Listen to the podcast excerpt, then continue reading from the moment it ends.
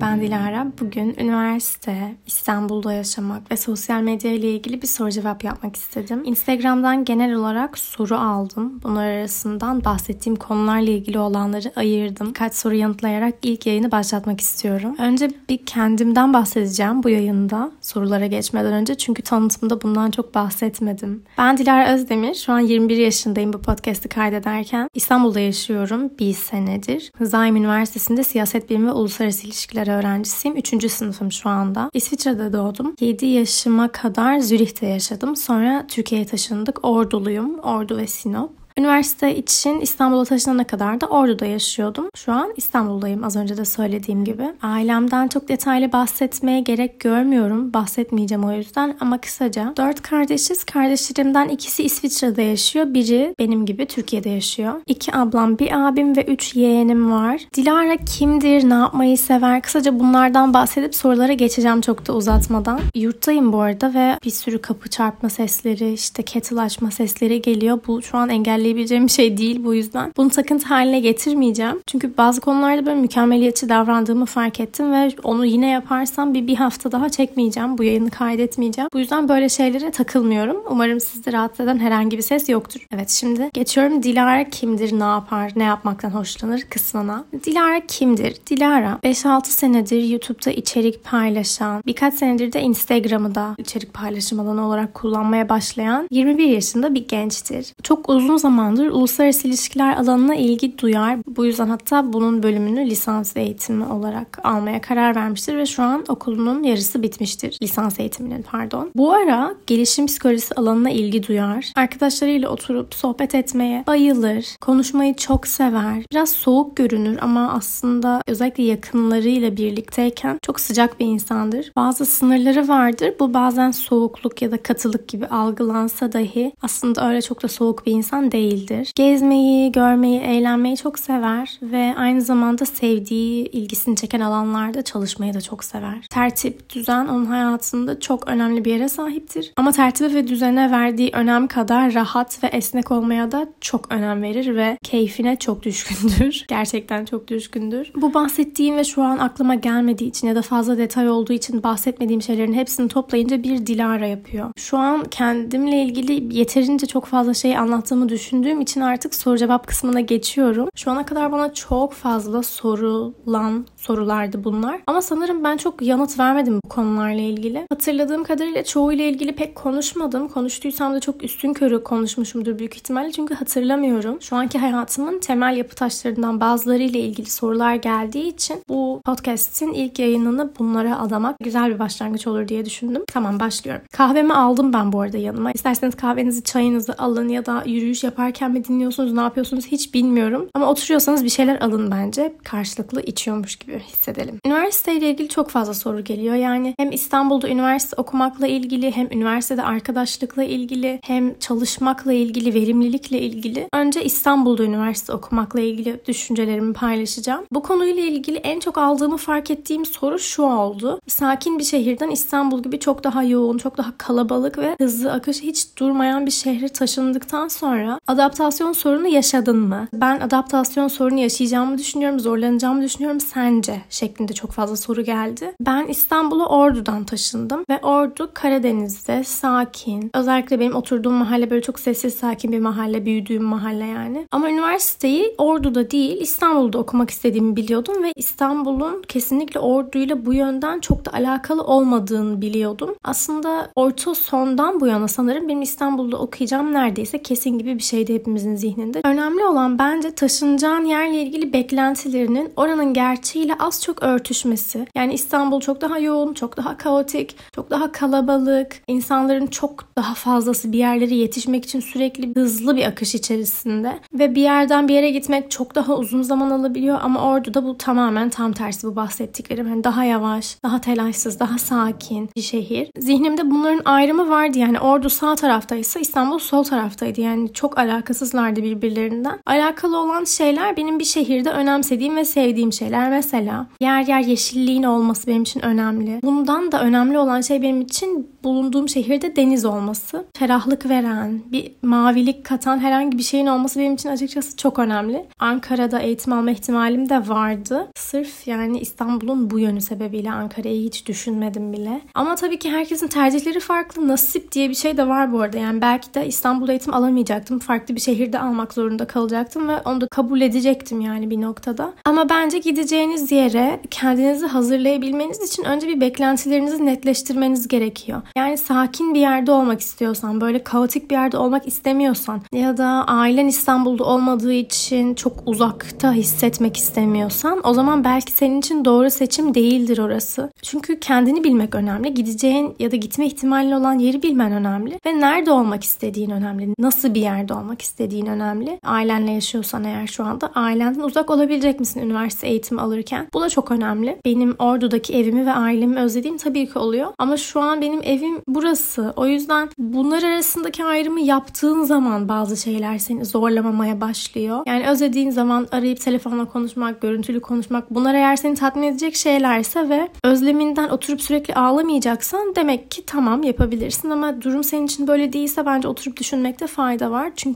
herkesin yapısı çok farklı ve herkes belli X, Y yerlerinde eğitim alacak, farklı yerlere taşınacak diye bir şey de yok. Tamamen bireysel bir şey bence. Bunun da dışında üniversiteye geldim. Bir sürü insan var burada ve insanlarla tanışacağım. Arkadaş olacağım. işte ders çalışacağım falan. Hani bunlar nasıl olacak gibi sorular vardı. Üniversitenin ilk dönemlerinde verimlilik için ne yapılmalı? İstanbul'daki ikinci senemin başında geldiğim sonuç şu ki eğer verimli olmak istiyorsan sadece ders çalışmaman gerekiyor bence. Tamamen şahsi görüşüm. Hem üniversite esnasında hem üniversiteden sonraki hayatında belki yüksek lisans eğitimini alırken belki direkt iş alanında ya da durum her neyse bir noktadan sonra bir sürü şeye bölünmek durumunda kalıyorsun. Ve eğer üniversite dönemini sadece oturup ders çalışarak ve ara sıra kampüse çıkarak ya da çok nadiren farklı semtlere giderek geçirirsen başka hiçbir şey yapmazsan yani gezmezsen, görmezsen, insanlarla oturup vakit geçirmezsen, muhabbet etmeye saatler ayırmazsan zaman zaman bir şekilde kabuğunun dışında vakit geçirmezsen bence verimliliğin düşüyor. Benim geldiğim sonuç şu ki hem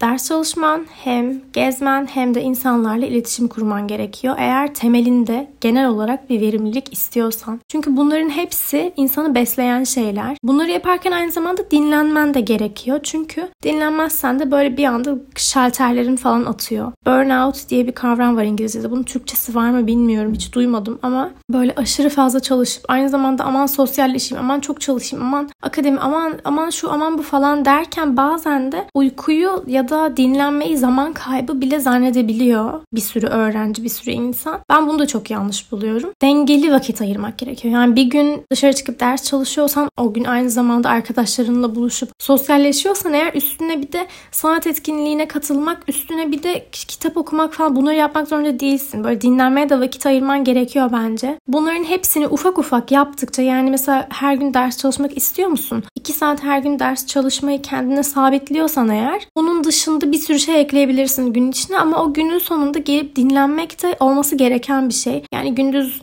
okula gideyim, akşam arkadaşlarımla gezeyim, gece ders çalışayım, sabah okula gideyim gibi bir şey bence olmaması lazım. Ya benim için bu böyle en azından. Bu düzenden faydadan çok zarar gördüm. Sabah okula gidiyorsam, akşam dışarıdaysam eve gelip uyuyorum. Yani gece boyunca ders çalışmıyorum, sabah çalışıyorum ya da ertesi gün çalışıyorum ya da bir şekilde dengeliyorum. Ya da bir akşam ders çalışmam gerekiyorsa o akşam dışarı çıkıp gezmiyorum gibi. Bölmeye çalışıyorum çünkü bu daha faydalı benim için. Daha çok sosyalleştiğim zamanlarda oldu, daha çok çalıştığım zamanlarda oldu. Kab- kabuğumdan hiç çıkmadığım zamanlar da oldu geçen sene içerisinde. Hiç yeni yerleri keşfetme isteğimin olmadığı zamanlar da oldu. Çok yorgun hissettiğim zamanlar da oldu. Net bir saat yol gitmem gerekiyor. Benim gitmek istediğim çoğu yere giderken. Bir noktada artık tüm bunları böyle sindirmek gerekiyor. Tamam bu böyle, şu şöyle. Ben şunları yapmayı seviyorum. O yüzden şu şu zamanlarda bunlara vakit ayıracağım. Bu mantıkla ilerlemek bence yaşadığın şehre adapte olurken ve üniversite hayatını da verimli geçirmeye çalışırken çok fayda sağlıyor. Sevdiğin şeylere vakit ayırmaya çalışmak. Bunlar aslında akademik verimliliğini de artıran şeyler. Akademik olarak hiç kendimden memnun olmadığım bir noktaya geride bıraktıktan sonra bazı şeylerin farkına vardım. Sonrasında kendimle ilgili neleri eleştirdiğimi, neleri düzeltmek, değiştirmek istediğimi, nelerden de memnun olduğumu böyle daha net bir şekilde söylemeye başlayabildim. Yani görebilmeye başlayabildim. Mesela gece sabaha kadar ders çalışmayı denediğim oldu. Yapamadım. Kendimi arkadaşlarımla sohbet ederken buldum. Çok uykum gelmişken ve aşırı verimsiz bir çalışma ortamındayken buldum. Ya da gece sabaha kadar ders çalışıp sabah sınava hiç kafamı toplayamadan girdiğimi gördüm. Gece çalışma insanı değil gündüz çalışma insanı olduğumu ve sınav haftalarında dahi olsa uyku düzenimi bozmaktan hoşlanmadığımı öğrendim. Bir noktada da denedikçe zaten hangi çalışma stilinin, hangi sosyalleşme mantığının sana uygun olduğunu anlıyorsun. Kendine şu şöyle olacak, bu böyle yapacak baskısı yapmadan ne hoşuna gidiyor, neyden memnun oluyorsun, nasıl bir denge kurmak sana iyi geliyor. Bunu anlayabilmek için fırsat vermek de çok faydalı. Özellikle yeni bir şehre taşındıysan bu çok geçerli. İkinci dönemin başında belki sonuna doğru bir şeyler oturabiliyor. Neyi istediğini, neyi istemediğini anlayabiliyorsun. Bir de arkadaşlık konusu var. Üniversitede arkadaşlık. Bu ayrıca bir başlık zaten. Bana bu konuyla ilgili de çok fazla soru geliyor. Bence üniversite ortamına göre dünya görüşün, hayata bakış açın ile senin eğitim aldığın ortamdaki çoğu insanın bakış açısı aynıysa durum çok daha farklı. Farklıysa durum çok daha farklı. Ben daha çok dünya görüşümün az çok benzediği insanlarla aynı okulda eğitim alıyorum diyebilirim. Zaim'deyim ben ve çok fazla mütedeyin öğrenci var burada. Ve bir noktada bana zaten genel bir hayat kolaylığı sağlayan bir okul burası. Bence hangi üniversiteye giderseniz gidin. Arkadaşlık konusunda sizi zorlayabilecek insanlarla her zaman karşılaşacaksınız. Bence bu kötüdür diyemem. Bu inanılmaz bir deneyim katan bir şey. Buradaki sadece ilk yılım şu anda ve geçen sene okul başladıktan sanırım 3 ya da 4 hafta sonra çok emin değilim. Bir buçuk ay geçti ve ben hakkımda bir şeyler söyleyenleri ve sonra bana hiçbir şey yokmuş gibi muhabbet edenleri duymaya ve görmeye başladım bile. Bunu hiçbir zaman garipsemedim çünkü ben buraya taşındıktan ve bu üniversitede eğitim almaya başladıktan bir buçuk ay sonra zaten başlamıştı çoktan. Bir önceki eğitim öğretim dönemi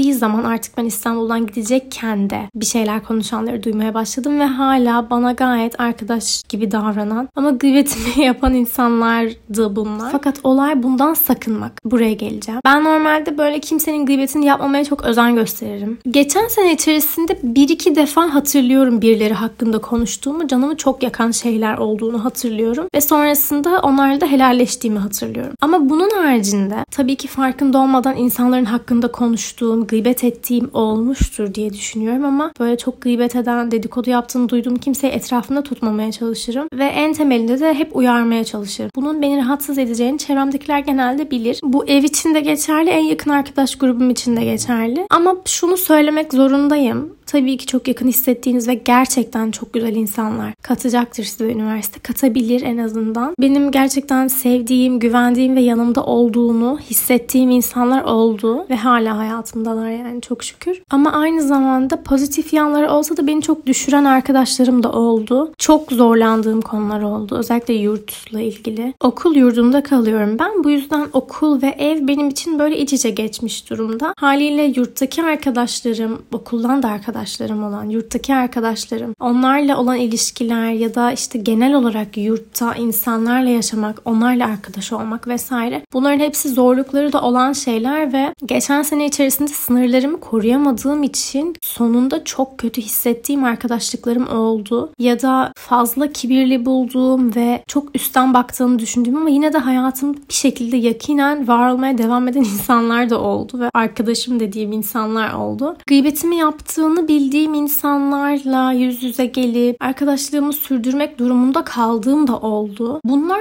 gerçekten insanı zorlayan şeyler ve ben lisede bunlara çok da denk gelmedim açıkçası. Yani denk gelenler kesin kesin vardır ama lise sonunda ben hayatımdan bu tür gıybetsel, dedikodusal dramaları tamamen çıkardığım için kim kimle ne yapmış, neredeymiş, kimi kim nasıl görmüş şeylerini konuşmayı ve anlatmayı çoktan bıraktığım için üniversiteye geldikten sonra 22-23 yaşındaki kızların böyle ya Dilara şöyle Dilara böyle falan demesi bana bir noktada çok tuhaf geldi doğrusu. Çünkü eğer gıybetten dedikodudan sakınıyorsanız ve çevrenizdeki insanları da gıybet yaptıkları zaman uyarıyorsanız artık bir noktada Dilara gıybet konusunda hassastır diyorlarsa sizin için ya da Dilara dedikodu yapmaz. Yani bunu konuşmayalım onunla falan diyorlarsa büyük ihtimalle artık sizin normaliniz de insanlar hakkında ileri geri konuşmamak olmuştur. Yani hayatınızda bu drama olmadığı zaman işte aa bak şunu yapmış biliyor musun? Ay şu, şu kimle sevgiliymiş biliyor musun? Ay şunu nasıl gördüm? Ay şu çok tembel falan. Hani bunlar yoksa hayatınızda ya da işte çok gıcık bir kız sevmiyorum, tehlikeli bir kız uzak dur ondan falan. Hani böyle şeyler yoksa insanları bu şekilde uyarmıyorsanız ve insanlar size başkasının gıybetini yapamıyorsa çünkü müsaade etmiyorsanız o zaman sizin gıybetinizin yapılması size çok abes geliyor. Çünkü ben bunları bıraktığımda ergendim ya. Ergenliğe yeni girdiğim senelerde falan bırakmaya özen göstermiştim ben dedikoduyu, gıybeti. Dilar da kendini bir şey sanıyor. Dilar da şöyle böyle falan denilmesi bana o kadar çocukça geliyor ki. Düşünün böyle karşınızda gayet çalışkan, gayet tertipli, aklı başı yerinde bir kız var ve ne kadar güzel işte çalışıyor, emek veriyor bazı şeylere. Sonra size milletin dedikodusunu falan yapıyor. Bir gıybetini yapıyor insanların ve hatta sizin hakkınızda konuştuğunu biliyorsunuz. Bunlar böyle bir araya gelince şey oluyor bende. Büyük bir hayal kırıklığı. Çok çocukça geliyor. Yani gıybeti dedikoduyu eğer çocukça görüyorsanız kendinizi kesinlikle sakınmanız gereken insanlar oluyor. Hala var benim karşılaştığım zaman aklıma benim hakkımda söylediğini duyduğum şeyler gelen. Beni çok rahatsız eden bir konuyu karşımdaki kişiye söylerim bu arada neden böyle söyledin diyerek. Ama bir de bunun yanı sıra birinin size gelip Dilar biliyor musun şu senin hakkında ne söyledi demesine de izin vermemek gerekiyor. Karşınızdaki kişinin size laf taşımasına vesile oluyorsunuz ve siz kazara gıybet ettiğiniz demiyorum da hani yanlışlıkla ağzınızdan bir şey kaçtı.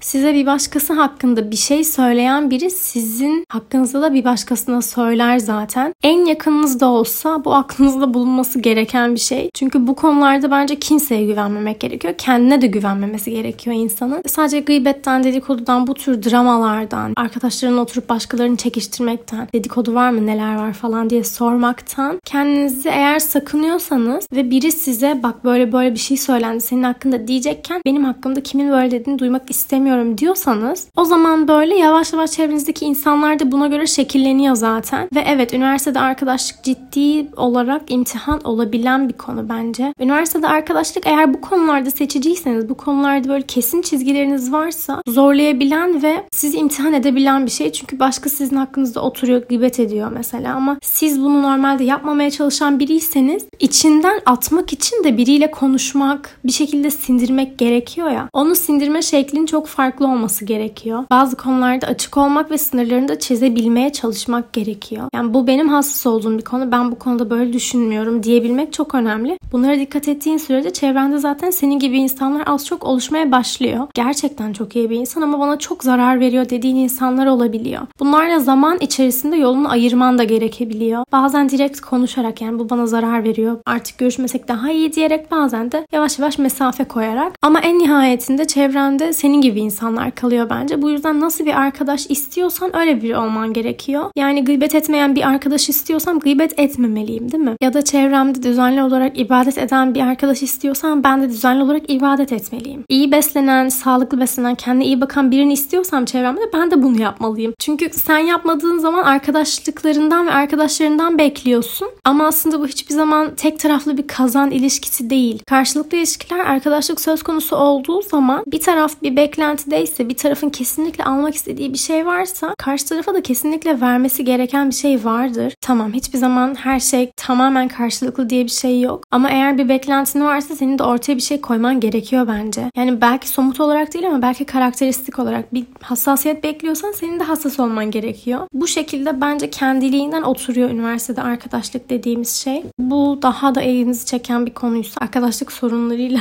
mücadele etmeye çalışmakla ilgili ayrı bir yayında kaydedebilirim diyebilirim. Çünkü geçtiğimiz sene bunu çok yaptım. Lisede de çok yaptım. O yüzden biraz konuşabilecek şeylerim olduğunu düşünüyorum ve öneri verebileceğimi düşünüyorum. Bir konu daha var çok sorulan. O da senden farklı fikirde olan insanlarla baş etmek. Nasıl baş ediyorsun senden farklı düşünen insanlarla? Bunun yanıtı benim için biraz böyle inişli çıkışlı. Çünkü baş etmiyorum canım ya da etmemeye çalışıyorum. Baş etmemek ve onun çabasızlığı için de ayrı bir çaba gerekiyor bence. Şey gibi bu. Makyajsız görünen makyaj yapmak için yarım saatini harcamak. Ama aslında amacın makyajsız görünmek ama makyaj yapıyorsun. Yani baş etmeye çalışayım, baş edebiliyormuş gibi davranayım. Bir noktada baş edebilirim. Şunu kabul etmek gerekiyor. Herkes senin gibi düşünmüyor. Herkes senin gibi düşünmek zorunda değil. İnsanların kendileri gibi olmasına izin ver. Bu sadece okul için de değil. Ailen için, arkadaşların için, okul okulda görüştüğün insanlar için, yurttaki ara sıra muhabbet ettiğin insanlar için, herkes için geçerli. Takip ettiğim bir içerik üreticisi var. Bir böyle kişisel gelişim videosunda şundan bahsediyordu. Seneler boyunca insanları değiştirmeye çalıştım. Hayır bu doğru dediğim şeylere ikna etmeye çalıştım. Davranışsal olarak yanlış yaptıklarını düşündüğüm şeyleri kendi okuduğum ve kendi öğrendiğim şeyler ışığında törpülemeye, düzeltmeye çalıştım. Ama çok yoruldum ve hiçbir zaman da karşılıksız değil bu arada. Ben biriyle ilgili bir şey düzeltmek istiyorsam kesinlikle onun da benle ilgili düzeltmek isteyeceği şeyler vardır. En son geldiği sonucun şu olduğunu söylüyordu. Dedi ki let people be.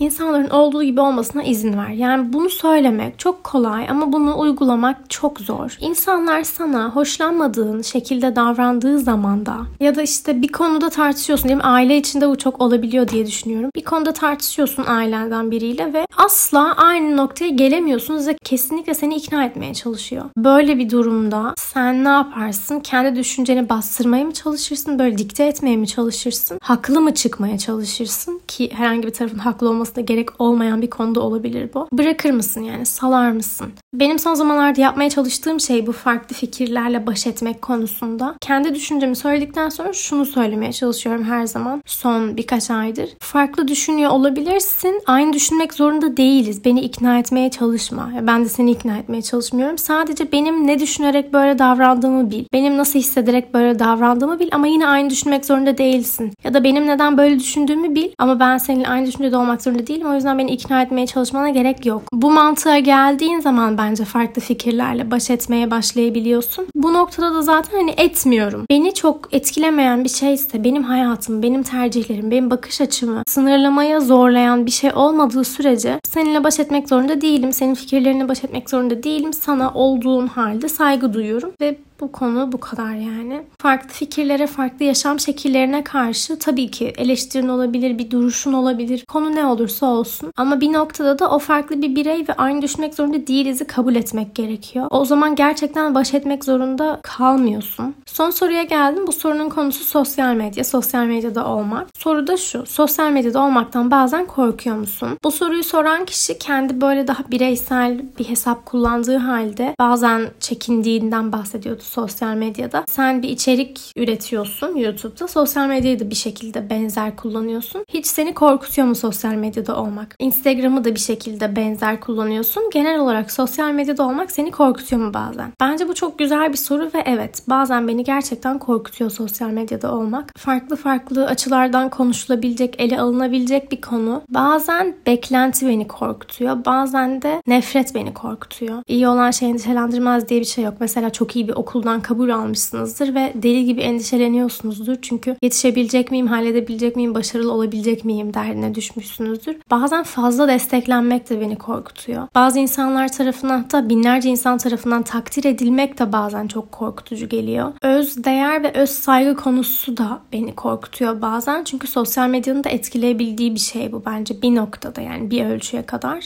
Onun önüne geçmek gerekiyor ya da onu daha stabil tutmak gerekiyor. Çok artmamasını sağlamak gerekiyor. Bazen de ben kendimi başkalarıyla kıyaslamaktan korkuyorum. Buna düşüyorum bu arada. Kendimi başkalarıyla kıyasladığım oluyor. Sonra pişman olsam dahi. Bazen beklentiyi karşılayamamak beni korkutuyor. Bazen düzenli bir şekilde paylaşım yapmak ya da beklentiyi karşılayamamak beni korkutuyor. Bazen de alabileceğim potansiyel nefret yorumları, nefret mesajlarından korkuyorum. Ben eskiden herhangi bir konuyla ilgili ne düşündüğümü oturup bir saat anlatırdım. Sonra da onu YouTube'a yükler ve yayını açardım ve bu beni tatmin ederdi. Ama sonra ben öyle yorumlar, öyle mesajlar, öyle damgalara maruz kalmaya başladım ki bunları yapmayı kestim. İyi olan ve çok beğenilen bazı şeyleri paylaşmayı da kestim bunlarla birlikte. Sonra fark ettim ki ben aslında alacağım tepkiler, aldığım tepkilerden korkuyorum ve bundan rahatsız oluyorum. Aslında bugün burada podcast kaydediyor olmamın sebeplerinden biri de bu. 3 sene önce ben podcast başlatacağım ve orada konuşmak istediğim şeylerle ilgili çok daha rahat konuşacağım demiştim.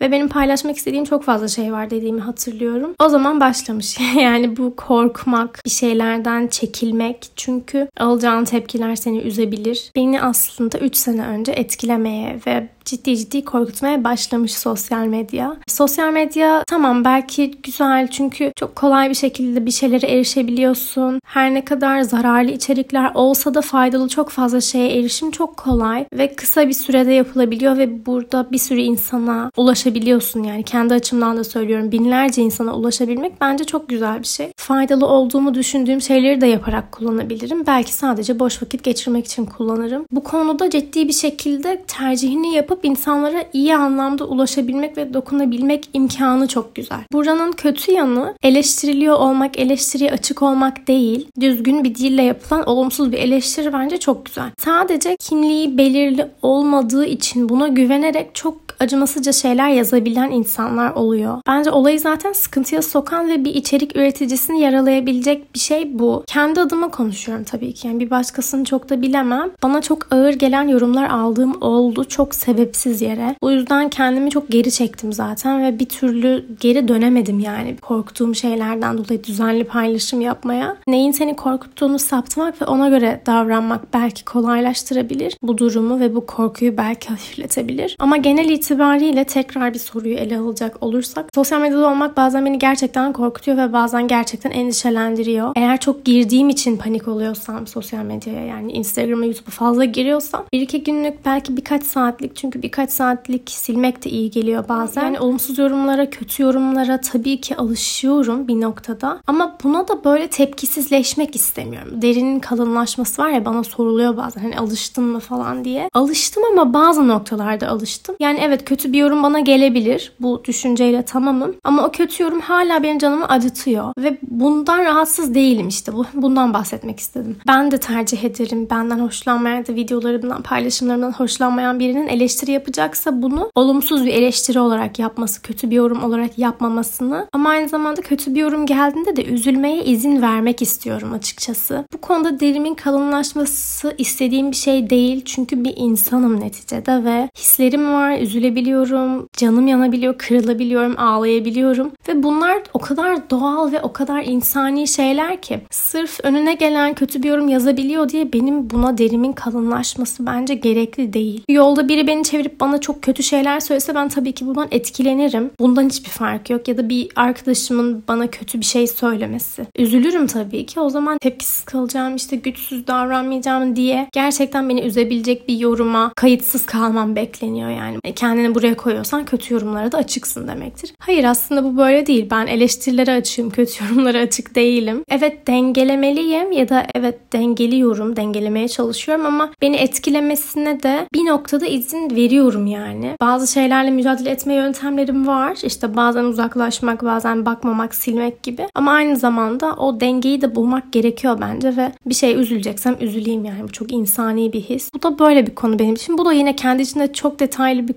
Bu konuyu da böyle bir ele aldıktan sonra artık seçtiğim sorular ve konular bitmiş oldu. Sonraki yayınlarda ne dinlemek istersiniz, ne üzerine konuşmamı istersiniz ya da merak ettiğiniz, bakış açımı merak ettiğiniz konular var mı? Eğer sonraki yayınlarda üzerinde konuşmamı istediğiniz özel konular varsa ya da fikrimi sormak istediğiniz konular varsa bunu Instagram üzerinden adım adım podcast hesabına direkt mesaj atabilirsiniz. Adim adim podcast olarak geçiyor Instagram'da. Bana Nameless Dilara'dan da yazabilirsiniz ama görmeme ihtimalim daha yüksek. Benden dinlemek istediğiniz konuları vesaire eğer adım adım podcast'te yazarsanız kesin görürüm diye düşünüyorum. Bana adım adım podcast ile ilgili eleştirilerinizi yazmayı unutmayın lütfen. Bir sonraki yayında görüşmek üzere. Kendinize çok iyi bakın.